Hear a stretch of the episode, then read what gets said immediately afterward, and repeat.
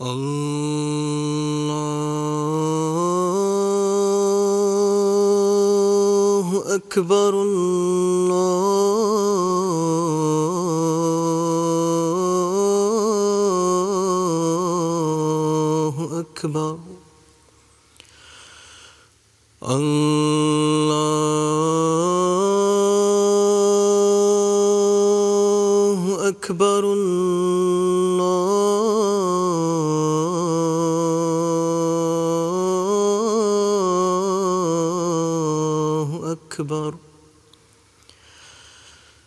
أشهد أن لا إله إلا الله. أشهد أن لا إله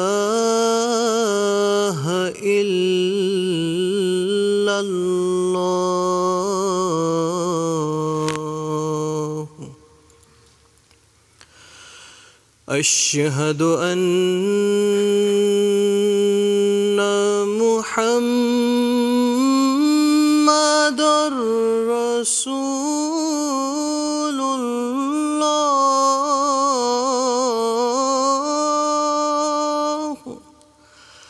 أشهد أن محمد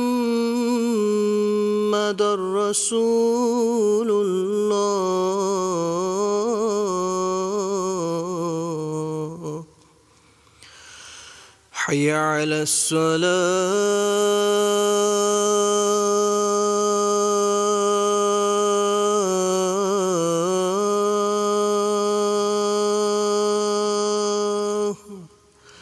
حي على الصلاة.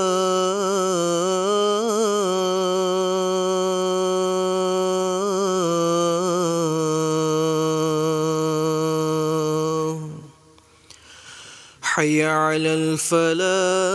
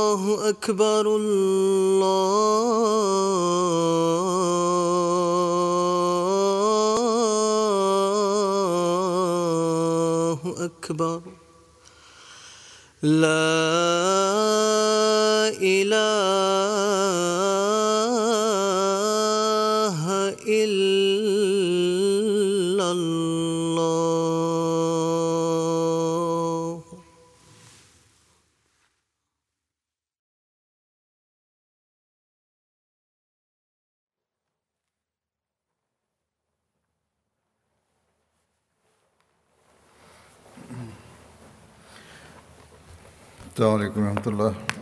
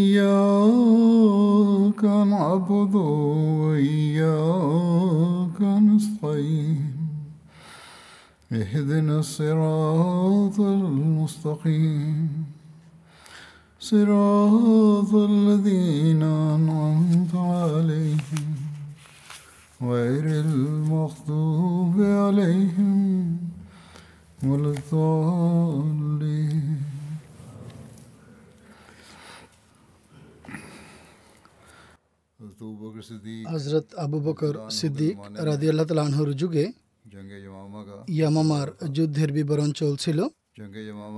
ইয়ামামার যুদ্ধের বিবরণে লেখা আছে যে ইয়ামামা ইয়েমেনের একটি প্রসিদ্ধ শহর। বর্তমানে এই অঞ্চলটি সৌদি আরবে অবস্থিত। ইয়ামামা অত্যন্ত সবুজ শ্যামল ও উর্বর এলাকা ছিল। অতএব ইয়ামামা সম্পর্কে লেখা আছে ইয়ামামা সুন্দরতম শহরগুলোর মধ্যে একটি শহর। আর এতে ধন সম্পদ গাছপালা ও খেজুর বাগান প্রচুর পরিমাণে ছিল। ইয়ামামায় বনু হানিফা বসবাস করত যারা চরম যুদ্ধবাদ জাতি ছিল।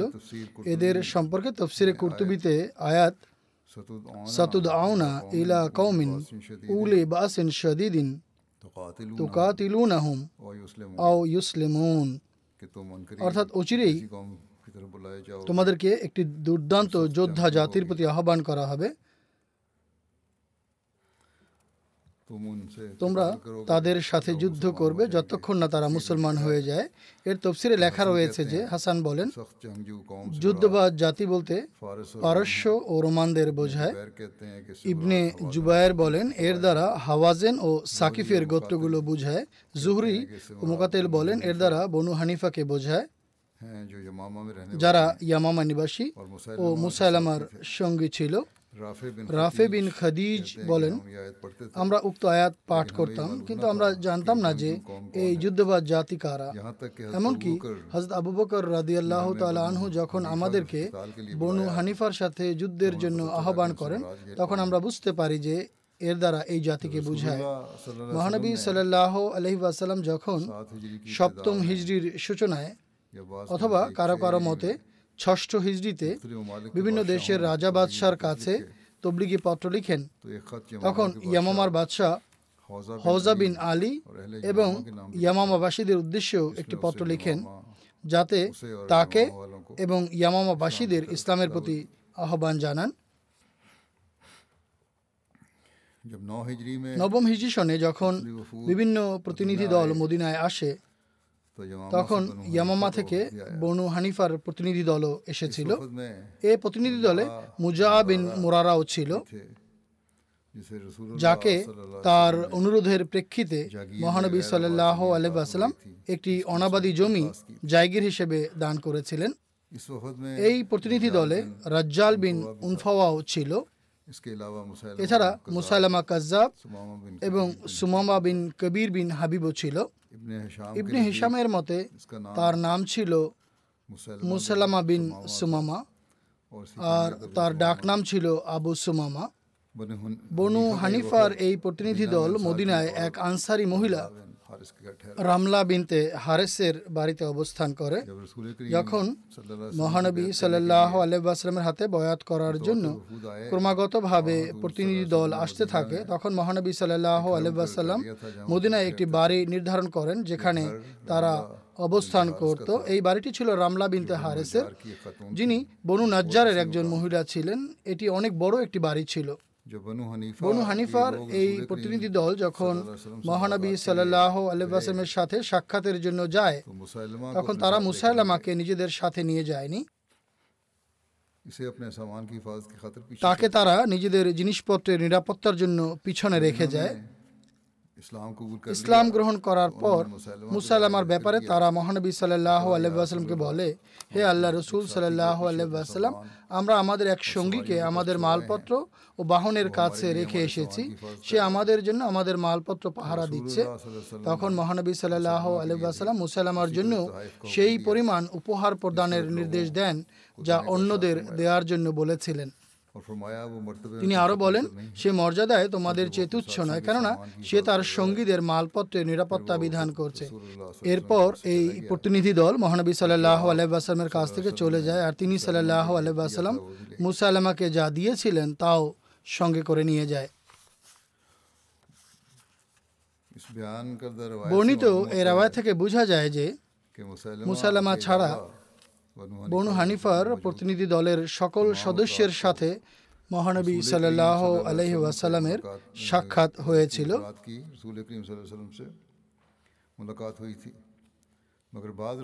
কিন্তু কোনো কোনো এমন রেওয়ায়ত পাওয়া যায় যাতে মহানবী সাল্লাহ আলহিবাসমের সাথে মুসাইলামার সাক্ষাতের উল্লেখ রয়েছে। মুসাইলমা কি মুলাকাত কা জিক্র মৌজুদ সাধারণত এ সম্পর্কিত রেওয়ায়তি রয়েছে যে মুসাইলামা সাক্ষাৎ করেছিল। এ সম্পর্কে এটিও বলা হয় যে সম্ভবত সে যখন দ্বিতীয়বার এসেছিল তখন সাক্ষাৎ করেছিল। যা হোক এর বিশদ বিবরণে আরও লেখা আছে যে এই প্রতিনিধি দল যখন মহানবী সাল্লাহ আসলামের সমীপ উপস্থিত হয় তখন মুসাইলামাও তাদের মাঝে ছিল যা অন্যত্র লেখা আছে। তারা মুসাইলামাকে মহানবী সাল্লাহ আলাইসলামের সমীপে কাপড়ে আবৃত অবস্থায় নিয়ে আসে। মহানবী সাল্লাহ আলহি ওয়াসাল্লাম সাহাবিদের মাঝে উপস্থিত ছিলেন আর তার হাতে খেজুরের একটি শাখা ছিল। মুসাইলামা তার সাথে আলোচনা করে আর কিছু দাবি দেওয়া উপস্থাপন করে। তিনি বলেন তুমি যদি আমার কাছে আমার হাতে থাকা এই খেজুরের শাখাও চাও তাহলে তাও আমি তোমাকে দেব না। সেই বুখারিতে সংকলিত বিভিন্ন রেবায়ত থেকে বোঝা যায় যে মুসাইলামা মহানবী সাল্লাহ আলহামের সাথে সাক্ষাতের জন্য যায়নি। বরং মহানবী সাল্লাহ আলহাম স্বয়ং তার কাছে গিয়েছিলেন। অতএব উবায়দুল্লাহ বিন আবদুল্লাহ বিন উদ্বা বর্ণনা করেন। আমরা সংবাদ পাই যে মুসালমা কাজ্জাব মদিনায় এসেছে এবং হারেসের মেয়ের বাড়িতে অবস্থান নিয়েছে। হারেস বিন কুরাইজের মেয়ে তার স্ত্রী ছিল। আর সে ছিল আবদুল্লাহ বিন আমেরের মাতা। মহানবী সাল্লাহ আলহাম তার কাছে আসেন। মহানবী সাল্লাহ আলহামের সাথে হজরত সাবেদ বিন কায়েস বিন শিমাস রদুল্লাহু ছিলেন। আর তাকে মহানবী সাল্লাহ আলহামের খতিব বা লেখক বলা হতো। মহানবী সাল্লাহ আসলামের হাতে একটি লাঠি ছিল। তিনি মুসালামার পাশে দাঁড়ান এবং তার সাথে কথা বলেন। মুসালামা তাকে বলে আপনি যদি চান তাহলে আমাদের এই বিষয়ের মাঝে আমাদেরকে ছেড়ে দিন। এরপর আপনি আপনার তিরোধানের পর এটিকে আমাদের জন্য নির্ধারণ করে দিন। অর্থাৎ নবুয়তের বিষয়ের সিদ্ধান্ত। আপনার পর যেন আমি লাভ করি। এটি তার সবচেয়ে বড় দাবি ছিল। উত্তরে মহানবী সাল্লাহ আলাইসাল্লাম বলেন যদি তুমি আমার কাছে এই লাঠিটিও চাও তাহলে আমি তোমাকে তা দেব না। আর আমি তোমাকে সেই ব্যক্তি মনে করি যার সম্পর্কে আমাকে স্বপ্ন দেখানো হয়েছে যা আমাকে দেখানো হয়েছে। আর এ হলো সাবেদ বিন কায়েস তিনি আমার পক্ষ থেকে তোমাকে উত্তর দিবেন। এরপর মহানবী সাল্লাহ আলহাম ফিরে যান। অনুরূপভাবে অন্য এক রাবায়তে উল্লেখ রয়েছে যে হজরত ইবনে আব্বাস রাদিয়াল্লাহু বর্ণনা করেন মহানবী সাল্লাহ আলহ যুগে মুসাইলামা কাজ্জাব আসে আর বলে যদি মোহাম্মদ সাল্লাহ আলহাম তার পরে আমাকে তার স্থলাভিষিক্ত নিযুক্ত করেন, তাহলে আমি তার অনুসরণ করব। এর মাধ্যমে প্রথম রেবায়টি আরও স্পষ্ট হয়। আর সে সেখানে নিজ গোটের অনেক মানুষের সাথে এসেছিল। মহানবী সাল্লাহ আলাইসালাম তার কাছে আসেন আর তার সাথে হজরত কায়েস বিন সাবেদ বিন শিমাস ছিলেন। মহানবী সাল্লাহ আলাইসালামের হাতে খেজুর গাছের একটি লাঠি ছিল। এমনকি তিনি সাহসাম এসে মুসাল্লামের সামনে দাঁড়ান। যখন সে তার সঙ্গীদের মাঝে ছিল তিনি সাল্লাহ আলাইসাল্লাম বলেন তুমি যদি আমার কাছে এই লাঠিটিও চাও তাহলে আমি এটিও তোমাকে দেব না। আর তুমি কখনো নিজের বিষয়ে আল্লাহর সিদ্ধান্ত লঙ্ঘন করতে পারবে না। তুমি যদি পৃষ্ঠ প্রদর্শন করো তাহলে আল্লাহ তোমার মূল কর্তন করে দিবেন। আর আমি দেখছি যে তুমি সেই ব্যক্তি যার সম্পর্কে আমাকে স্বপ্নে অনেক কিছু দেখানো হয়েছে। আর ইনি হলেন সাবেদ বিন কায়েস। যিনি আমার পক্ষ থেকে তোমাকে উত্তর দিবেন। এরপর তিনি সাল্লাহ আল্লাহ আসলাম তাকে সেখানে রেখে ফিরে যান। এটিও বোখারি শরীফের রেওয়ায়ত।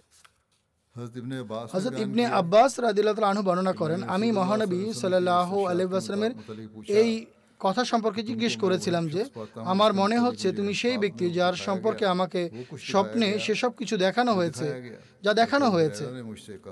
আবু হরার আদিলত আনু আমাকে বলেন মহানবী সাল্লাহ আলহাম বলেছেন একবার আমি ঘুমন্ত ছিলাম এমন সময় আমি আমার হাতে সোনার দুটি কঙ্কন দেখতে পাই।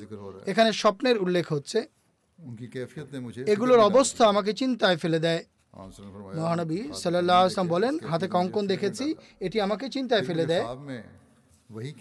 এরপর আমাকে স্বপ্নের মাঝেই ওহি করা হয় যেন আমি এগুলোতে ফু দেই। অতএব আমি সেগুলোতে ফু দিলে সেগুলো উধাও হয়ে যায় বা উড়ে যায়। আমি এর ব্যাখ্যা হিসেবে দুজন মিথ্যাবাদী ব্যক্তিকে মনে করি যারা আমার পরে আত্মপ্রকাশ করবে। বর্ণনাকারী উবায়দুল্লাহ বলেন এদের একজন হল সেই আনসি যাকে ফিরোজ ইয়েমেনে হত্যা করেছে। আর দ্বিতীয় জন হলো মুসাইলামা কাজাব এটিও বুখারি শরীফের হাদিস। যা হোক উপরোক্ত রেবায়াতগুলো থেকে এটি প্রতীয়মান হয় যে মুসাইলামা কাজাব একাধিকবার মদিনায় এসেছিল। একবার সেই সময় যখন তার দলের লোকেরা তাকে জিনিসপত্রের দেখাশোনার জন্য পেছনে রেখে গিয়েছিল। আর মহানবী সাল্লাহ আলাইসালামের সাথে তার সাক্ষাৎ হয়নি। আর দ্বিতীয়বার সে তখন মদিনা এসেছিল যখন তার সাক্ষাৎ মহানবী সাল্লাহ আলাইসালামের সাথে হয়েছিল। আর যাতে সে মহানবী সাল্লাহামের কাছে স্থলাভিষিক্ত হওয়ার দাবি করেছিল। এ সম্পর্কে সেহি বুখারির ভাষ্য গ্রন্থ ফাতুল বাড়ি পুস্তকে লেখা আছে যে সম্ভবত মুসালামা দুবার মদিনায় এসে থাকবে। প্রথমবার সেই সময় যখন বনু হানিফার নেতা তার পরিবর্তে অন্য কেউ ছিল। অর্থাৎ তখন সে নিজ গোত্রের নেতা ছিল না। বরং অন্য কেউ ছিল আর সে তার অধীনস্থ ছিল। এজন্যই তাকে জিনিসপত্রের দেখাশোনার জন্য পেছনে রাখা হয়েছিল। আর দ্বিতীয়বার সে তখন আসে যখন লোকেরা তার অধীনস্থ ছিল আর তখনই মহানবী সাল্লাহমের সাথে তার আলোচনা হয়েছিল। অথবা এটিও হতে পারে যে ঘটনা একটি ছিল আর সে স্বেচ্ছায় তার আত্মসম্ভ্রম বোধ এবং এ বিষয়ে দাম্ভিকতা প্রদর্শন করে মহানবী সাল্লামের বৈঠকে উপস্থিত হওয়ার পরিবর্তে জিনিসপত্রের কাছে থেকে যায়।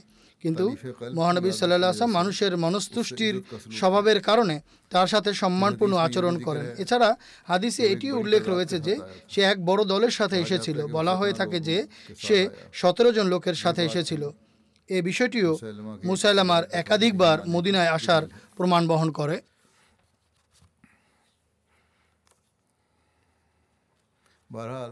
যা হোক এই দলটি ইয়ামামায় ফিরে যাওয়ার পর আল্লাহর শত্রু মুসাইলামা মুরতাদ হয়ে যায় এবং নবী হওয়ার দাবি করে বসে আর বলে মহানবী সাল্লাহ আলাইসালামের সাথে আমাকেও নবুয়তের অংশীদার বানানো হয়েছে।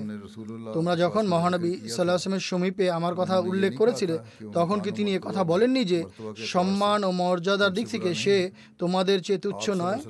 মহানবী সাল্লাহ আলাইসালাম এ কথা কেবল এই জন্য বলেছিলেন কেননা তিনি জানতেন যে তিনি সাল্লাহ আলাইসালাম নবী আর আমাকেও তার বিষয়ে জানতে অংশীদার করা হয়েছে। এরপর মুসাইলামা মন গড়া বাণী রচনা করতে থাকে এবং মানুষের জন্য পবিত্র কোরআনের নকল করে বাণী রচনা করতে আরম্ভ করে। আর তাদের জন্য নামাজ মাফ করে দেয় সে নিজস্ব শরীয়ত চালু করে আর নামাজ মাফ করে দেয় একটি রেবায়ত অনুসারে সে দুই বেলার নামাজ তথা এশা ও ফজরের নামাজ মাফ করে দিয়েছিল এবং মানুষের জন্য মদ্যপান ও ব্যবিচারকে বৈধ ঘোষণা করেছিল একই সাথে সে এ সাক্ষ্যও দিত যে মহানবী সাল্লাহ আলহাম নবী ফলে বনু হানিফা এসব বিষয় তার সাথে একমত পোষণ করে। মুসালামার শক্তি বৃদ্ধির আরেকটি কারণ ছিল রাজ্জাল বিন উনফাওয়ার তার সাথে যোগ দেয়া। অত্যন্ত চতুরতার সাথে প্রথমত সে শরীয়তের মধ্যে সুযোগ সুবিধা সৃষ্টি করে দিয়ে বলে যে শরীয়তে এই এই সুযোগ সুবিধা রয়েছে আর আল্লাহ তালা আমার প্রতিও ওহি অবতীর্ণ করেছেন। আর একই সাথে সে একথাও স্বীকার করত যে মহানবী সাল্লাহ আল্লাহ সাল্লাম নবী। যেন যারা মুসলমান হয়ে গিয়েছিল তাদের মাঝে এমন কোনো ধারণা সৃষ্টি না হয় যে সে আমাদেরকে মহানবী সাল্লাহামের কাছ থেকে দূরে সরিয়ে নিয়ে যাচ্ছে। অত্যন্ত কপটতার সাথে সে এসব কাজ করেছে। যা হোক তিনি লিখেন মুসালামার শক্তি বৃদ্ধির আরেকটি কারণ ছিল রাজ্জাল বিন উনফাওয়ার তার সাথে যুক্ত হওয়া। এই লোক ইয়ামামারি অধিবাসী ছিল এবং বন হানিফার প্রতিনিধি দলের সাথেও এসেছিল। হিজরত করকে সে হিজরত করে মদিনায় মহানবী সাল্লাহ আলহামের কাছে চলে এসেছিল। এখানে সে পবিত্র কোরআন পাঠ করে এবং ধর্মীয় জ্ঞান অর্জন করে। মুসাল্লামা যখন মুরতাদ হয়ে যায় তখন মহানবী সাল্লাহ আলহাম তাকে ইয়ামামাবাসীদের কাছে শিক্ষক রূপে প্রেরণ করেন এবং মানুষকে মুসাইলামার আনুগত্য করা থেকে বিরত রাখতে পাঠান। কিন্তু সে মুসাইলামার চাইতে বড় ফিতনার কারণ হয়। সে যখন দেখে যে মানুষ মুসাইলামার আনুগত্য গ্রহণ করে চলেছে তখন সে ওইসব মানুষের দৃষ্টিতে নিজেকে সম্মানিত করার উদ্দেশ্যে তাদের সাথে যুক্ত হয়ে যায়। তাকে পাঠানো হয়েছিল সেখানকার লোকদের সংশোধনের জন্য এবং নৈরাজ্য দূরীকরণের জন্য। কিন্তু সে মুসালামার সাথে যোগ দেয়। উপরন্তু সে মুসালামার মিথ্যা নবতের স্বীকৃতি দেওয়ার পাশাপাশি মহানবী সাল্লাহ আলহাসমের প্রতি একটি মিথ্যা বক্তব্য আরোপ করে যে মুসালামাকে মহানবী সাল্লাহ আলহাসমের সাথে নবতের অংশীদার করা হয়েছে। একথাও সে প্রচার করে। বা ছড়িয়ে দেয়। যেহেতু সে পবিত্র কোরআনের জ্ঞান অর্জন করেছিল তাই লোকেরা তার কথায় বিশ্বাস করে। ইয়ামামাবাসীরা যখন দেখে যে এমন এক ব্যক্তি মুসাইলামার নবুয়তের সাক্ষ্য দিচ্ছে যে মহানবী সাল্লাহ আলহামের সঙ্গীদের একজন এবং সে মানুষকে কোরআন শরীফের শিক্ষা দেয়। তখন তাদের জন্য মুসাইলামার নবুয়ত অস্বীকার করার আর কোনো অবকাশ থাকে না। ফলে মানুষ দলে দলে মুসাইলামার কাছে এসে তার হাতে বয়াত করতে আরম্ভ করে। মুসাইলামা মহানবী সাল্লাহ আলহামের সমীপে একটি পত্রও লিখেছিল যার মূল বিষয় ছিল এরূপ যে আল্লাহ রসুল মুসাল্লামার পক্ষ থেকে মোহাম্মদ রসুল্লাহ সাল্লাহ আলহামের প্রতি পর সমাচার অর্ধেক জমি আমাদের এবং অর্ধেক কুরাইশদের। কিন্তু কুরাইশরা ন্যায় বিচার করে না। এর উত্তরে মহানবী সাল্লাহ আলহাম তাকে পত্র লিখেন যে বিসমিল্লাহ রহমান রাহিম। মোহাম্মদ আল্লাহর নবী মোহাম্মদ সাল্লাহ আলহামের পক্ষ থেকে মুসা আলামা কাজাবের প্রতি পর সমাচার। নিশ্চয়ই সব জমি আল্লাহরই। তিনি সিও বান্দাদের মধ্যে থেকে যাকে চাইবেন এর উত্তরাধিকারী বানাবেন এবং শুভ পরিণাম মোত্তাকিদের জন্য নির্ধারিত। তার প্রতি শান্তি বর্ষিত হোক যে হেদায়েতের অনুসরণ করে। একটি রেবায়তে উল্লেখ রয়েছে যে হজরত হাবিব বিন জায়েদ আনসারি রাদিয়াল্লাহু আল্লাহ তালা আনহু। মহানবী সাল্লাল্লাহু আলাইহি ওয়াসাল্লামের পত্র নিয়ে মুসাইলামার কাছে গিয়েছিলেন। তিনি যখন উক্ত পত্র মুসাইলামার কাছে দেন তখন সে বলে হ্যাঁ। তুমি কি এ বিষয়ে সাক্ষ্য দাও যে মোহাম্মদ আল্লাহ রসুল তিনি রাদিল্লাহ আনহু বলেন হ্যাঁ। এরপর সে বলে তুমি কি এ সাক্ষ্য দাও যে আমি আল্লাহ রসুল? তখন তিনি রাজিউল্লাহ আনহু বলেন আমি বধির আমি শুনতে পাই না অর্থাৎ তিনি কথা ঘুরিয়ে দেন মুসলমা বারবার এই প্রশ্নেরই পুনরাবৃত্তি করতে থাকে আর তিনিও একই উত্তর দিতে থাকেন আর প্রতিবারই হজরত হাবিব রাজিল্লাহ আনহু যখন তার প্রত্যাশা অনুযায়ী উত্তর না দিতেন সে চাচ্ছিল তিনি যেন তাকেও নবী বলে স্বীকার করে নেন। যখন তার প্রত্যাশা অনুযায়ী উত্তর না পেত তখন সে তার কোনো একটি অঙ্গ কেটে ফেলতো। নির্যাতন করার উদ্দেশ্যে কোনো না কোনো অঙ্গ কেটে ফেলতো যে এখন ইতিবাচক উত্তর দাও। কিন্তু হজরত হাবিব রাদিল্লাহ আনু ধৈর্য ও অবিচলতায় পাহাড়ে ন্যায় অনড় থাকেন। এভাবে সে তাকে টুকরো টুকরো করে ফেলে আর তার সামনেই হাজরত হাবিব রাদিল্লাহ আনু শাহাদাতের অমীয় সুধা পান করেন। মুসাইলামা ইয়ামামাতে বিদ্রোহের আগুন প্রজ্বলিত করে। এখন এটি শুধু নবুয়তের দাবিই নয় বরং নিপীড়ন ও নির্যাতনও বটে। যেভাবে সে তাকে নবী মানতে অস্বীকারীদের সাথে আচরণ করেছে।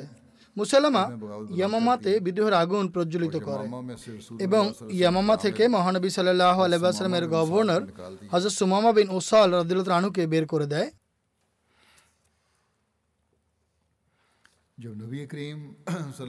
মহানবী সাল্লাহ আলাইসালামের মৃত্যুর পর আবু বকর রাদিল্লাহ আনহু যখন মুরতাদদের উদ্দেশ্যে বিভিন্ন সেনাদল প্রেরণ করেন তখন একরামা রাদিল্লাহ আনহুর নেতৃত্বে মুসালামার উদ্দেশ্যে তিনি একটি সেনাদল প্রেরণ করেন এবং তাকে সাহায্য করার জন্য তার পেছনে হজরত সুরাবিল বিন হাসানা রাদিল্লাহ আনুকে প্রেরণ করেন।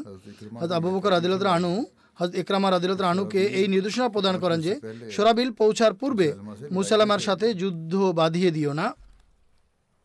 কিন্তু হজরত ইকরামা তরা পরাণতার পরিচয় দেন এবং হজরত সোরাবিল পৌঁছার পূর্বেই ইয়ামামা বাসীদের উপর আক্রমণ করে বসেন যেন বিজয় মুকুট তার মাথায় শোভা পায়। কিন্তু তিনি বিপদে পরিবেষ্টিত হন এবং পরাজয়ের সম্মুখীন হতে হয় তাকে। মুসালামার বাহিনী অনেক বড় ছিল। হজর সোরাবিল যখন উক্ত ঘটনা জানতে পারেন তখন তিনি পথি মধ্যেই থেমে যান। ইকরামা রাদিলত আনু হজ আবু বকর রাদিলত আনুকে উক্ত ঘটনা সম্পর্কে বিস্তারিত লিখে পাঠান। তখন হজ আবু বকর রাদিলত আনু উত্তরে তাকে লিখেন আমি তোমার চেহারাও দেখব না আর তুমিও আমাকে দেখবে না। আমি যে নির্দেশনা দিয়েছিলাম তুমি তা অমান্য করেছ। তুমি এখানে ফিরে এসো না। কেননা এতে মানুষের মাঝে কাপুরুষতা বা ভীরুতা সৃষ্টি হতে পারে। তুমি হুজাইফা এবং আরফাজার কাছে চলে যাও এবং তাদের সাথে সম্মিলিত ভাবে ওমান ও মাহারাবাসীদের সাথে যুদ্ধ করো। মাহারা আরবের দক্ষিণে ভারত মহাসাগরের পূর্ব উপকূলে অবস্থিত একটি অঞ্চলের নাম। তিনি আরও বলেন এরপর তুমি তোমার বাহিনী নিয়ে ইয়েমেন ও হাজার মতো চলে যেও। সেখানে গিয়ে ইসলামী সেনাবাহিনীর সাথে যোগ দিবে। হাজার মতো ইয়েমেনের পূর্বে অবস্থিত একটি রাজ্য, যার দক্ষিণ সীমান্ত সমুদ্র দ্বারা বেষ্টিত। অপর এক রায়তে হাজরত আবু বকর আনহুর পত্রে যে বাক্যাবলী পাওয়া যায় তা হলো, নেতৃত্ব দিতে জানো না, আবার শিষ্যত্ব গ্রহণে অনিচ্ছুক। এতটুকু তুমি ভালোভাবে জানো না। যুদ্ধের যেসব কৌশল ও পন্থা থাকে, সেক্ষেত্রে যতটুকু সুদক্ষ হওয়া উচিত, ততটুকু তুমি নও। আর শিখতেও তোমার অনীহা রয়েছে। তুমি যেদিন আমার সাথে সাক্ষাৎ করবে সেদিন দেখবে আমি তোমার সাথে কি ব্যবহার করি। তুমি সোরাবিলের আগমন পর্যন্ত কেন অপেক্ষা করে? তার সহযোগিতা ও পারস্পরিক সাহায্যের মাধ্যমে যুদ্ধ করনি। এখন হোজাইফার কাছে যাও এবং তাকে সাহায্য করো। তুমি যুগ খলিফার নির্দেশ অমান্য করেছ। এবং নিজেকে অনেক বড় ওস্তাদ মনে করো আর শিখতে চাও না। এখন তোমার জন্য আমার নির্দেশনা এটি তুমি আমার কাছে ফিরে আসবে না। তোমার সাথে সাক্ষাৎ হলে ভেবে দেখব তোমার সাথে কি আচরণ করা যায়। কিন্তু যা হোক এখন তোমার জন্য নির্দেশ হলো তুমি হুজাইফার কাছে গিয়ে তাকে সাহায্য করো। তার সাথে যুক্ত হয়ে তাকে যে অভিযান সম্পন্ন করার জন্য প্রেরণ করা হয়েছে সেক্ষেত্রে তাকে সহযোগিতা করো। তার যদি তোমাদের সাহায্যের প্রয়োজন না পড়ে তাহলে তুমি ইয়েমেন এবং হাজার মতে চলে যেও এবং সেখানে মুহাজির বিন উমাইয়ার উমাইয়াকে সাহায্য করো। হাজার বকরা দিলাদ রানু মুহাজির বিন উমাইয়াকে কিন্দা গোত্রের মোকাবেলা করার জন্য হাজার মত পাঠিয়েছিলেন। হজরত আবু বকর আদিল্লাহ আনহু হজরত সোরাবিলকে পরবর্তী নির্দেশনা না পাওয়া পর্যন্ত সেখানে অবস্থান করার নির্দেশ প্রদান করেন। এরপর হজরত খালেদ বিন ওয়ালিদ রাদিল্লাহ আনুকে ইয়ামামায় পাঠানোর পূর্বে হজরত সোরাবিলকে লিখে পাঠান যে খালেদ যখন তোমার কাছে আসবেন এবং ইয়ামামায় তোমার কাজ সম্পন্ন হয়ে যাবে তখন তুমি কুজা অভিমুখে যাত্রা করবে এবং হজরত আমর বিন আস রাদিল্লাহ আনহুর সাথে যুক্ত হয়ে কুজার সেসব বিদ্রোহীকে সায়স্তা করবে যারা ইসলাম গ্রহণে অস্বীকৃতি জানাবে এবং ইসলামের বিরোধিতায় বদ্ধপরিকর থাকবে।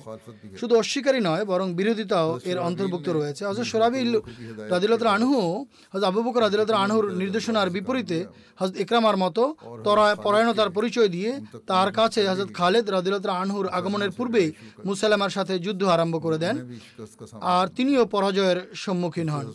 এতে হজরত খালেদ রাজিলত আনহু তার প্রতি অসন্তুষ্টির বহিঃপ্রকাশ ঘটান। হজরত আবু বকর রাদিলত আনহু হজরত খালেদ রাদিলত আনহুর সাহায্যের জন্য হজরত সালিদের নেতৃত্বে বর্ধিত সাহায্যকারী বাহিনীও প্রেরণ করেন যেন তারা সেনাবাহিনীর পশ্চাৎভাগকে সুরক্ষিত রাখতে পারেন। হজরত আবু বকর রাদিলত আনহু হজ খালেদ রাদিলত আনহুকে মুসালামার দিকে প্রেরণ করেন এবং তার সাথে মিলিত হয়ে যুদ্ধ করার জন্য মুহাজের ও আনসারদের একটি বাহিনী প্রেরণ করেন। হজরত আবু বকর রাদিলত আনহু হজরত সাবেদ বিন কায়েসকে আনসারদের আমির এবং আবু হুজাইফা ও জায়দ বিন খাতাবকে মুহাজিরদের আমির নিযুক্ত করেন। অনুরূপভাবে যত গোত্র ছিল, প্রত্যেক গোত্রের জন্য এক একজনকে তত্ত্বাবধায়ক বা নিগ্রান নিযুক্ত করেন। হজরত খালেদ বুতাহ নামক স্থানে এই বাহিনীর আগমনের অপেক্ষা করছিলেন। বুতাহ হল বনি জেইম গোত্রের একটি জায়গা। যা হোক এরা সবাই যখন খালেদের কাছে পৌঁছে যায়, তখন তিনি ইয়ামামার উদ্দেশ্যে যাত্রা আরম্ভ করেন। বনু হানিফার লোক সংখ্যা সেদিন অনেক বেশি ছিল। তাদের বাহিনী ছিল চল্লিশ হাজার যোদ্ধা সম্বলিত। ইয়ামামার এই দল যারা মুসাইলামার সাথে ছিল তাদের সংখ্যা ছিল চল্লিশ হাজার। অপর একটি রেওয়ায়ত অনুযায়ী তাদের সংখ্যা এক লক্ষ বা তারও অধিক ছিল। এর বিপরীতে মুসলমানদের সংখ্যা ছিল মাত্র দশ হাজারের কিছু বেশি।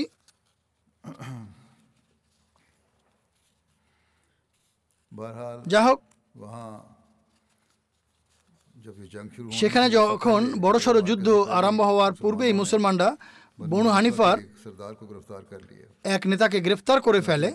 যেমন এক রেবায়তে বর্ণিত হয়েছে মুজাহিন মুরারা যে বনু হানিফা গোটের অন্যতম নেতা ছিল সে যখন একটি দলের সাথে বাইরে বের হয় তখন মুসলমানরা তার সঙ্গী সাথী সহ তাকে আটক করে ফেলে হজরত খালেদ রাদিল্লাহ আনহু তার সঙ্গীদের হত্যা করেন এবং মুজাকে জীবিত রাখেন। কেননা বনু হানিফা গোত্রে তার অনেক সম্মান ছিল। এই ঘটনার বিশদ বিবরণ হলো খালেদ যখন আরিজ নামক স্থানে পৌঁছেন তখন দুইশত অশ্বারোহী অগ্রে প্রেরণ করেন এবং বলেন যাদেরকেই পাবে বন্দি করবে। সেই অশ্বারোহীদের দল যাত্রা করে। এমনকি তারা মুজাবিন মুরারা হানাফিকে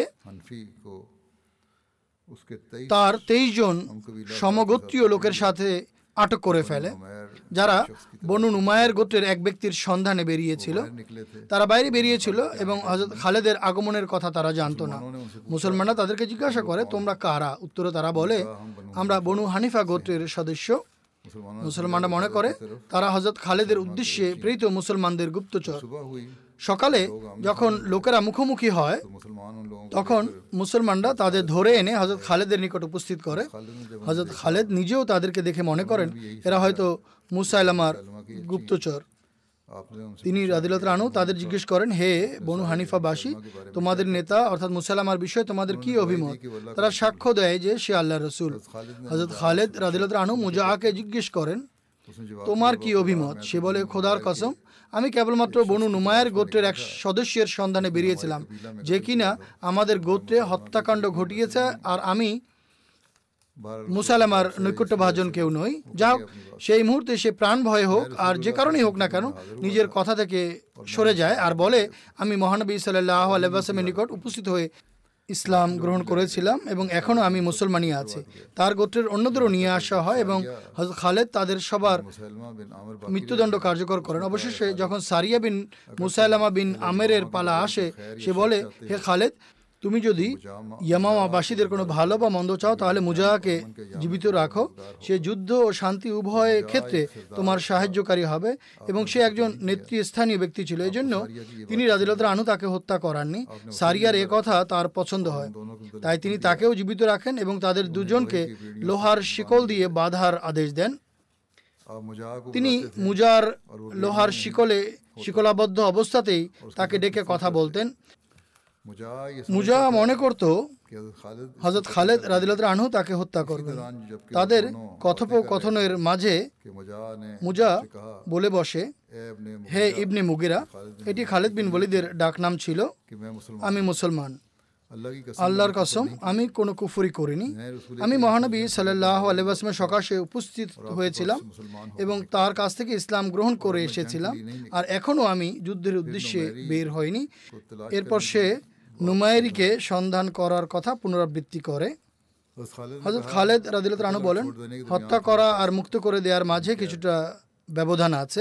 অর্থাৎ বন্দি করে রাখা। যতদিন না আল্লাহ আমাদের যুদ্ধের বিষয়ে কোনো সিদ্ধান্ত প্রদান করেন। আর তিনি তা অচিরেই করবেন। তিনি রাদিলাতুল আনহু তার স্ত্রীর অধীনে তাকে হস্তান্তর করেন, যাকে তিনি রাদিলাতুল্লাহ আনহু মালিক বিন নোয়েরাকে হত্যার পর বিয়ে করেছিলেন। তিনি রাদিলাতুল্লাহ আনহু তার স্ত্রীকে আদেশ দেন যেন বন্দি অবস্থায় তার প্রতি ভালোভাবে খেয়াল রাখা হয়। মুজা মনে করে, খালেদ তার কাছ থেকে শত্রুদের অবস্থান জানার জন্য বন্দি করে রেখেছে। সে বলে আপনি জানেন আমি মহানবী সাল্লাহ আসলাম নিকট উপস্থিত হয়েছিলাম এবং তার হাতে ইসলাম ধর্মে দীক্ষিত হয়েছিলাম। সে বারংবার এ কথারই পুনরাবৃত্তি করছিল। এরপর আমি নিজ জাতিতে ফিরে যাই এবং আজও আমার অবস্থা তাই যা গতকাল ছিল। কিন্তু পরবর্তীতে যেসব ঘটনা সংঘটিত হয় সেগুলো থেকে বোঝা যায় এগুলো তার মিথ্যাচার ছিল। মুজাহার দলের বিষয়টি নিষ্পত্ত করে হজরত খালেদ ইয়ামামা অভিমুখে অগ্রসর হন। তার আগমনের সংবাদ পেয়ে মুসালামা নিজ গোত্র বনু হানিফাকে নিয়ে মোকাবেলার জন্য বের হয় এবং আক্রাবায় গিয়ে শিবির স্থাপন করে।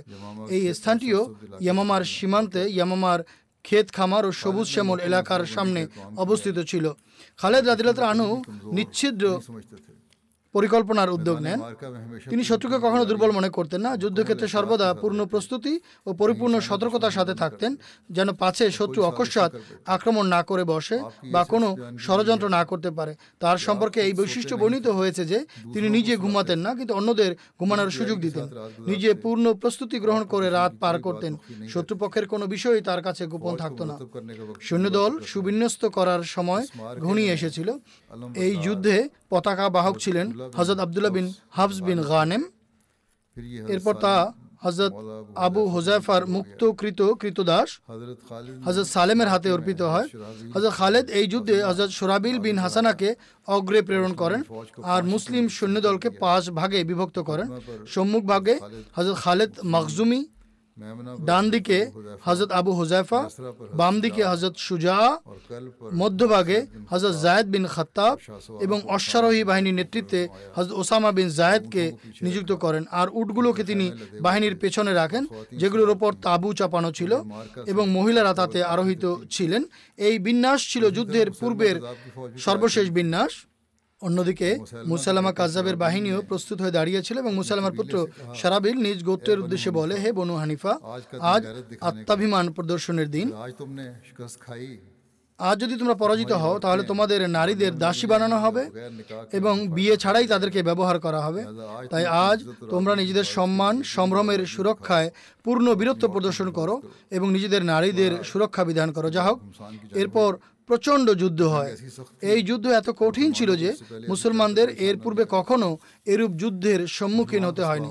মুসলমানরা পিছু উঠতে বাধ্য হয়।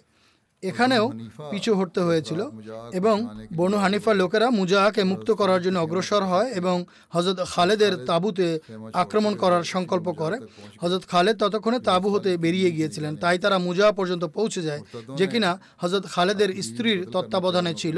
মুরতাদরা তার স্ত্রীকে হত্যা করতে চায় কিন্তু মুজাহা তাদের বাধা দেয় এবং বলে একে আমি নিরাপত্তা দিচ্ছি। তাই তারা তাকে ছেড়ে দেয়। মুজা বলে তোমরা পুরুষদের উপর আক্রমণ করো। একদিকে সেই দাবি করত যে আমি মুসলমান। অপরদিকে বিরুদ্ধবাদীদের বলছে তোমরা পুরুষদের উপর আক্রমণ করো।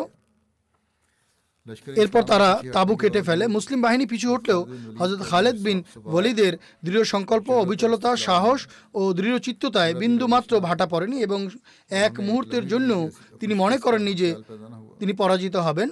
হজরত খালেদ উচ্চস্বরে নিজ বাহিনীকে ডেকে বলেন হে মুসলমানরা।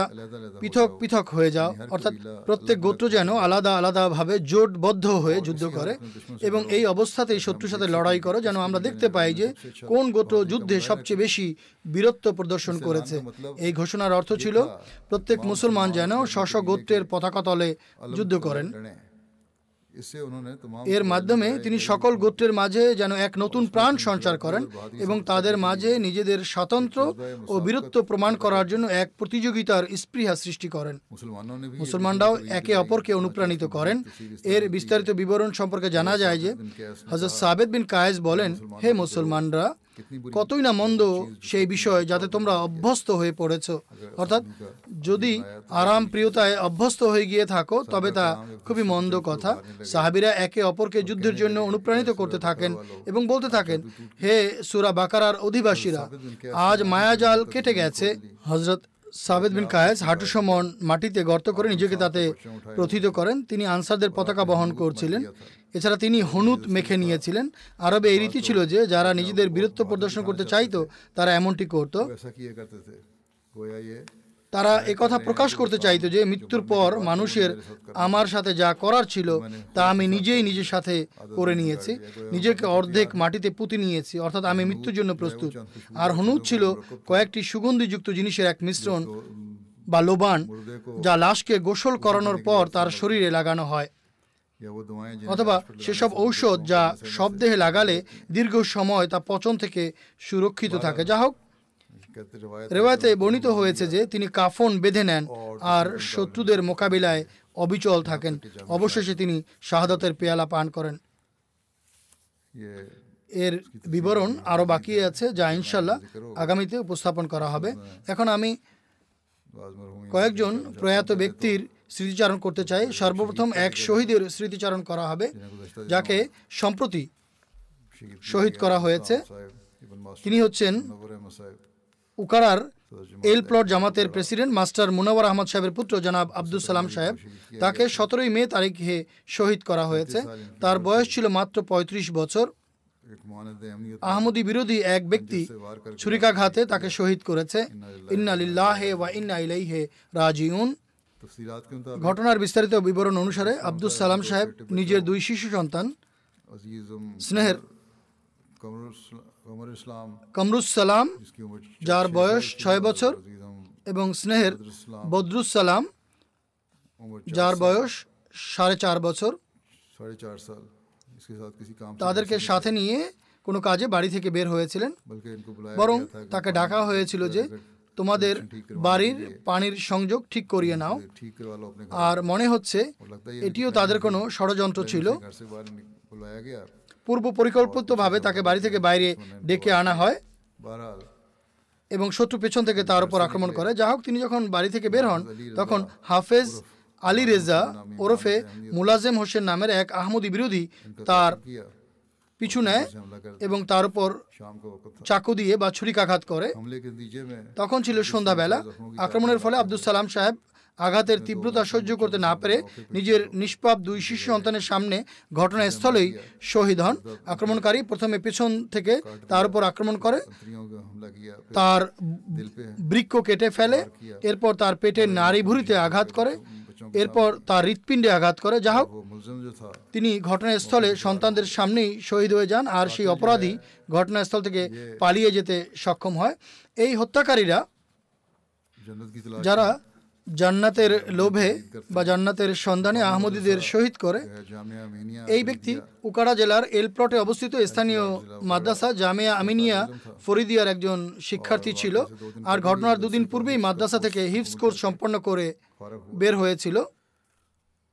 মাদ্রাসার সমাবর্তন অনুষ্ঠানে মাদ্রাসার ব্যবস্থাপক মলভি তার বক্তৃতায় সদ্য পাশ করা ছাত্রদের বলেছিল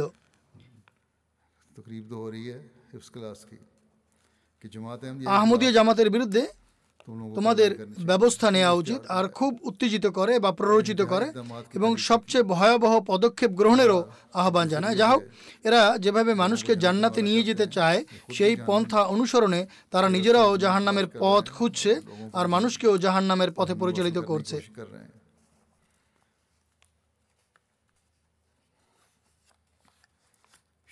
শহীদ মরহুমের পরিবারে আহমদীয়তের সূচনা হয় তার পিতামহ হজরত মসিমদ আলাহাতামের সাহাবি হজরত নবীবক সাহেবের মাধ্যমে যিনি হুশিয়ারপুর জেলার অন্তর্গত ফামিয়া নিবাসী ছিলেন শহীদের দাদা মোকাররম মোহাম্মদ সিদ্দিক সাহেব জন্মগত আহমদী ছিলেন। পাকিস্তান গঠিত হওয়ার পর তারা উকাড়ায় স্থানান্তরিত হন শহীদ মরহুম মাধ্যমিক তথা মেট্রিক পর্যন্ত পড়াশোনা করেছেন এরপর থেকে কৃষিকাজ করছিলেন। তিনি ওয়াকফেনাওয়ার আশিসময় স্কিমের অন্তর্ভুক্ত ছিলেন। তার মায়ের বর্ণনা রয়েছে যে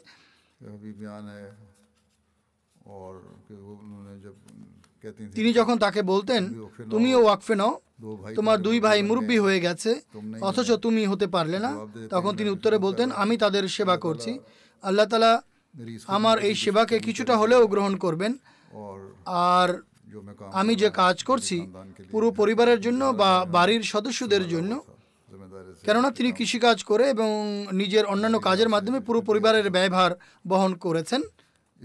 আর্থিকভাবে তিনি সবাইকে নিশ্চিন্ত রেখেছিলেন ঘটনার সময়ও তিনি খোদামুল আহমেদের কায়েদ হিসেবে সেবা করার সুযোগ পাচ্ছিলেন আর আল্লাহ তালার কৃপায় ওসিয়ত ব্যবস্থাপনায় অন্তর্ভুক্ত ছিলেন তথা ওসিয়তকারী ছিলেন খুবই মিশুক এবং সবার প্রতি আন্তরিক ছিলেন যার সাথেই সাক্ষাৎ হতো তাকেই আপন করে নিতেন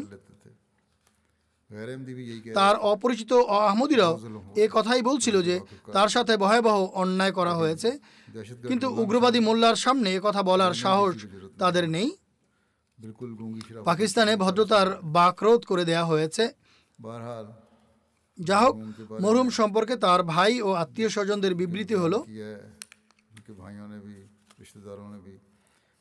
খেলাফতের প্রতি তার অকৃত্রিম ভালোবাসার সম্পর্ক ছিল বৈষম্যহীনভাবে অভাবী আহমদি এবং অ আহমদীদের নীরবে নিভৃতে সাহায্য করতেন। আতিথেয়তা ছিল তার লক্ষণীয় বৈশিষ্ট্য। বিশেষভাবে কেন্দ্রীয় অতিথিদের সেবায় তিনি সদা অগ্রগামী থাকতেন। তার আত্মীয় স্বজন সবাই লিখেছেন যে তিনি এক নির্ভীক এবং সাহসী যুবক হিসেবে পরিচিত ছিলেন। অতীতেও বিরোধীদের পক্ষ থেকে শহীদ মরহুমকে দুই ঈদেই সহিংসতার লক্ষ্যে পরিণত করা হয়েছিল, কিন্তু আল্লাহ তালা তাকে সে সময় রক্ষা করেছেন। তবে এবারের ঘটনা ছিল ভাগ্যের লিখন। শহীদ মরহুম নিজের অবর্তমানে পিতা মোকাররম মাস্টার মোনাওয়ার আহমদ সাহেব ওকারার এলপ্লট জামাতের প্রেসিডেন্ট এবং মা শামসাদ কৌসার সাহেবা ছাড়াও তার সহধর্মিনী ফারজানা ইরাম এবং তিনজন ছোট শিশু সন্তান যথাক্রমে ছয় বছর বয়স্ক কামরুস সালাম সাড়ে চার বছর বয়স্ক বদরুস সালাম এবং কন্যা স্নেহের সেহরকে রেখে গেছেন যার বয়স এক বছর ছয় মাস। শহীদ মরহুমের চার ভাই রয়েছেন যাদের মাঝে একজন হলেন রিসার্চ সিলে কর্মরত মুরব্বী সিলসিলা জনাব জহুর ইলাহি তৌকির সাহেব। আরেক ভাই হলেন মুরব্বী সিলসিলা হাফেজ আনোয়ার সাহেব। তিনিও পাকিস্তানে কর্মরত আছেন। এছাড়া আরও দুই ভাই আছেন যাদের একজন লন্ডনের অধিবাসী এবং অন্যজন আছেন রাবোয়াতে। তার তিনজন বোন রয়েছেন। যাদের মাঝে একজন যুক্তরাজ্যের ম্যানচেস্টারের অধিবাসী। তিনি জিশান খালেদ সাহেবের সহধর্মিনী আরেকজন কুয়েতে আছেন। তৃতীয় জন লন্ডনে থাকেন। আল্লাহ তালা শহীদ মরহুমের পদমর্যাদা উন্নীত করুন। জান্নাতুল ফেরদৌসে তাকে উচ্চ স্থান দান করুন। শহীদের নিষ্পাপ শিশু, সহধর্মিনী, পিতামাতা এবং সকল আত্মীয় স্বজনের স্বয়ং আল্লাহ তালা সাহায্য ও তত্ত্বাবধান করুন। নিষ্পাপ শিশু সন্তানদের সামনে তাদের পিতাকে নৃশংসভাবে শহীদ করা হয়েছে। তাদের হৃদয়ের যে কী অবস্থা হবে, আর কি অনুভূতি, তা আল্লাহ তালাই ভালো জানেন। শহীদের ছয় বছরের জ্যেষ্ঠ পুত্র, যার চোখের সামনে হত্যাকাণ্ড হয়েছে, যে কিছুটা বুঝতে শিখেছে, বলা হচ্ছে যে সে বর্তমানে একেবারেই বাকশূন্য। আল্লাহ তালাই তাদেরকে ধৈর্য এবং প্রশান্তি দিতে পারেন, আর আল্লাহ তালাই ওই শিশু সন্তানদেরও সুরক্ষা করুন এবং শত্রুকে তাদের কর্মের সমুচিত শিক্ষা দিন। দ্বিতীয় স্মৃতিচারণ হবে ফয়সলাবাদ নিবাসী প্রিয় জুলফিকার আহমদের, যিনি শেখ সাইদুল্লাহ সাহেবের সুপুত্র।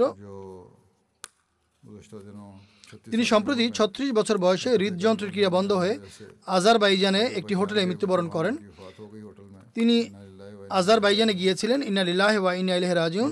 তাদের বংশে আহমদিয়তের সূচনা হয় তার প্রপিতামহ হজরত শেখ রহমতুল্লাহ সাহেবের মাধ্যমে, যিনি হজরত মসিহ মাহমুদ আলাহ ইসলাতামের সাহাবি ছিলেন। এবং হজরত মসিহ মহমদ আল্লাহ সাল্লাহামের সাহাবি হজরত শেখ ঝান্ডা সাহেবের পুত্র ছিলেন। হজরত শেখ রহমতুল্লাহ সাহেবের কাদিয়ানে মসজিদে মোবারকের সাথে লাগোয়া মুদি দোকান ছিল। আর বয়াতের পর কাদিয়ানে নিকটবর্তী নিজ গ্রাম তওয়াক্কুলওয়ালা থেকে তিনি কাদিয়ানে হিজরত করেন। একবার কেউ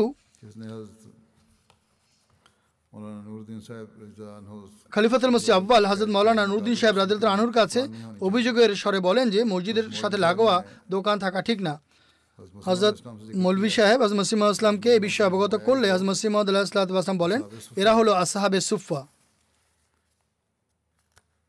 আর এসব আসাবে সুফাকে আল্লাহ তালা সব দিক থেকে স্বাচ্ছন্দ্য দান করেছেন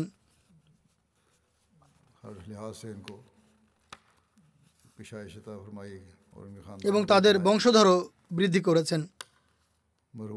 মরহুম দু সালে ম্যানচেস্টার বিশ্ববিদ্যালয় থেকে টেক্সটাইলে বিএসসি ডিগ্রি লাভ করেছিলেন। এরপর পারিবারিক ব্যবসা পরিচালনায় ব্যস্ত হয়ে পড়েন। জাগতিক উন্নতির চরম শিখরে উপনীত হয়েও তিনি পরম বিনয় ও নম্রতার দৃষ্টান্ত ছিলেন। সকল স্তরের মানুষের সাথে তার মেলামেশা ছিল। প্রত্যেকের সাথে অত্যন্ত সম্মান ও মর্যাদাপূর্ণ আচরণ করতেন।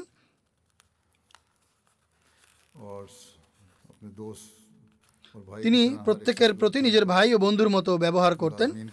অধীনস্থদের খুব ভালোভাবে দেখাশোনা করতেন এবং তাদের প্রতি অত্যন্ত সহানুভূতিশীল আচরণ করতেন। দান সৎগার ক্ষেত্রে অত্যন্ত অগ্রগামী ছিলেন। এছাড়া তিনি হাসপাতাল প্রভৃতি দাতব্য কাজেও অংশ নিতেন। জামাতি চাঁদার প্রতিটি খাতে অংশগ্রহণ করতেন বরং সেটি মালকে স্মরণ করিয়ে দিতেন যে আমার চাঁদা নিন এবং প্রতিটি খাত সম্পর্কে অবহিত করুন হিউমিটি ফার্স্টের কাজে তিনি অনেক অবদান রেখেছেন। মানুষের বাড়িঘর নির্মাণ করে দিয়েছেন। গরিবদের বিয়ে শাদির খরচ বহন করতেন। কারও সাথে পরিচিত হলে তার কাছ থেকে উত্তম জিনিস শেখার চেষ্টা করতেন এবং নিজের জীবনে তা বাস্তবায়নের চেষ্টা করতেন। রমজান মাসে বিশেষভাবে সৃষ্টি সেবামূলক কাজ করতেন। মরহুম এবং তার পিতামাতা বেলিজে একটি মসজিদও নির্মাণ করিয়েছেন। এটি অনেক বড় একটি প্রজেক্ট ছিল এবং আল্লাহ তালার ফজলে সেখানে খুব সুন্দর একটি মসজিদ নির্মিত হয়েছে।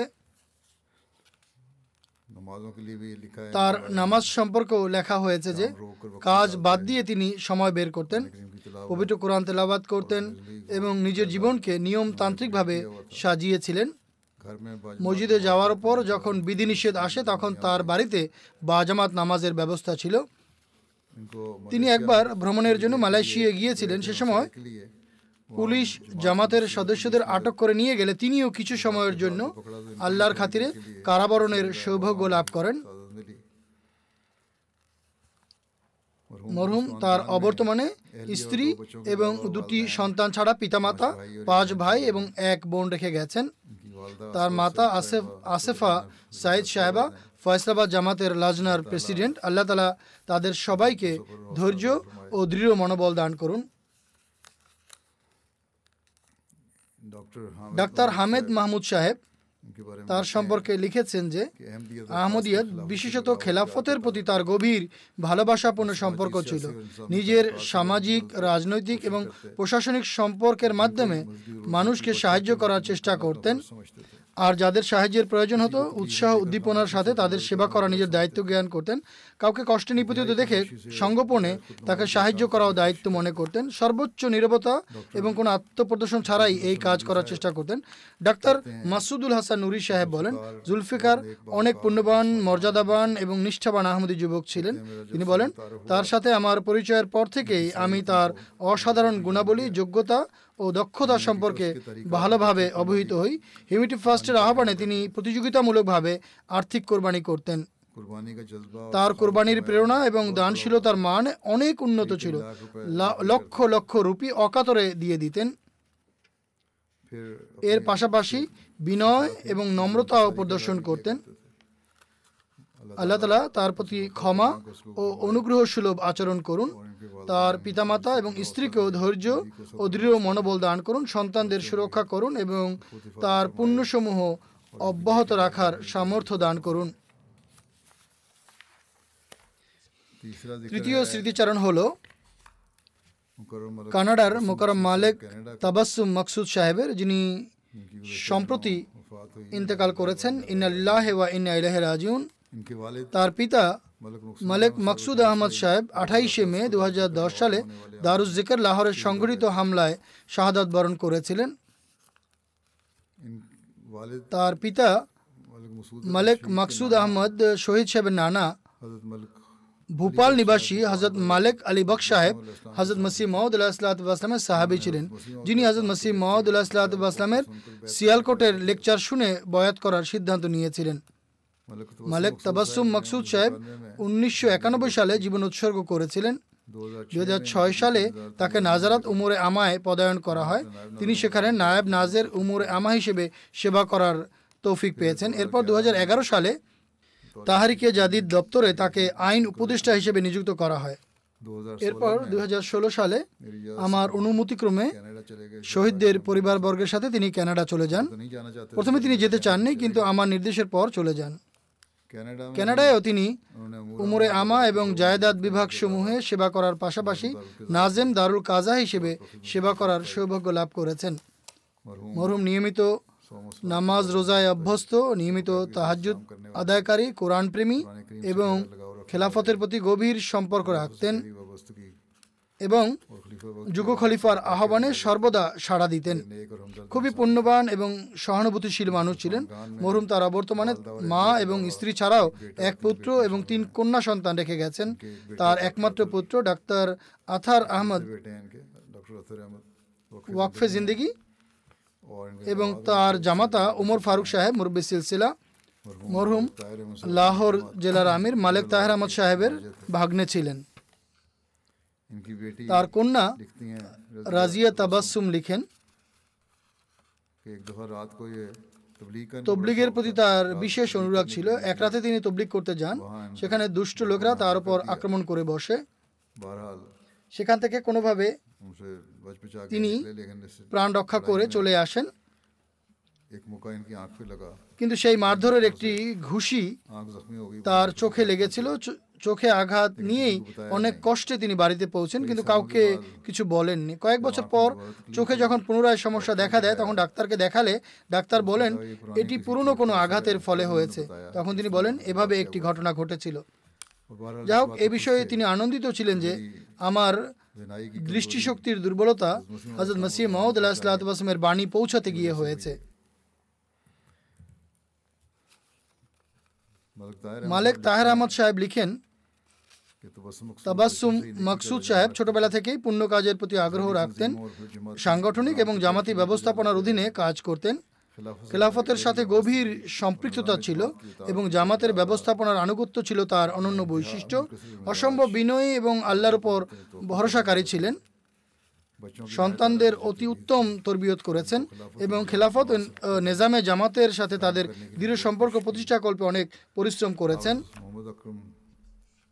নায়েব ওকিলুল মাল দুই হাফেজ মোহাম্মদ আকরাম কুরেশি সাহেব বলেন আমার তার সাথে দীর্ঘদিনের সম্পর্ক প্রতিবেশীর সম্পর্কও ছিল। অত্যন্ত নিষ্ঠাবান বিশ্বস্ত সচেতন সহানুভূতিশীল সৃষ্টিসেবার প্রেরণায় সমৃদ্ধ। খিলাফতের প্রেমিক ছিলেন, খোদা তালার সত্তায় তার পরিপূর্ণ বিশ্বাস ছিল। একবার আমি দেখেছি, কোনো ব্যক্তিকে আল্লাহ তালার তত্ত্বজ্ঞান সম্পর্কে বুঝাচ্ছিলেন। তখন আমি দেখি, খোদা তালার ভালোবাসা এবং তার মাহাত্মের কারণে বা মাহাত্মের স্মরণে তার চোখ অশ্রুসিক্ত ছিল। তিনি আরও লিখেন, তার সহকর্মী আমাকে বলেছে, তিনি আমাকে বলতেন, আমার উপদেশ হলো, কে কি করছে এটি দেখো না। কারও কথা শুনবে না কেবলমাত্র নিজের ইমানের সুরক্ষা করো খেলাফতের আঁচল ছাড়বে না এটি ছাড়া কোথাও নিরাপত্তা নেই। খোদামুল আহমদিয়ার যুগ থেকেই জামাতের সাথে অত্যন্ত গভীর সম্পর্ক ছিল তার এবং নিজের ধন সম্পদ প্রাণ সময় এবং সম্মানের কোরবানির ক্ষেত্রে সর্বদা অগ্রগামী ছিলেন। এছাড়া টকবকে যুবক ছিলেন সদা সোচ্চার সচেতন ছিলেন শক্তিশালী দীর্ঘকায় ক্রীড়াবিদ ছিলেন।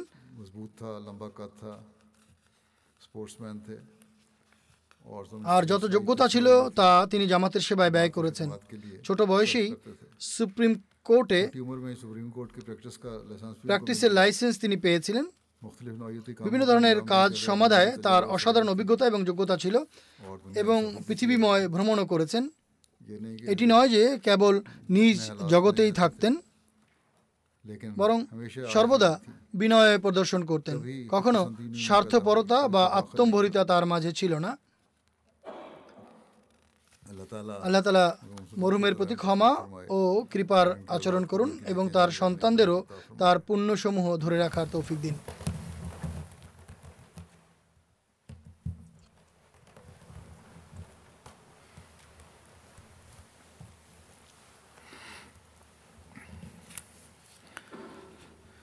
الحمد لله.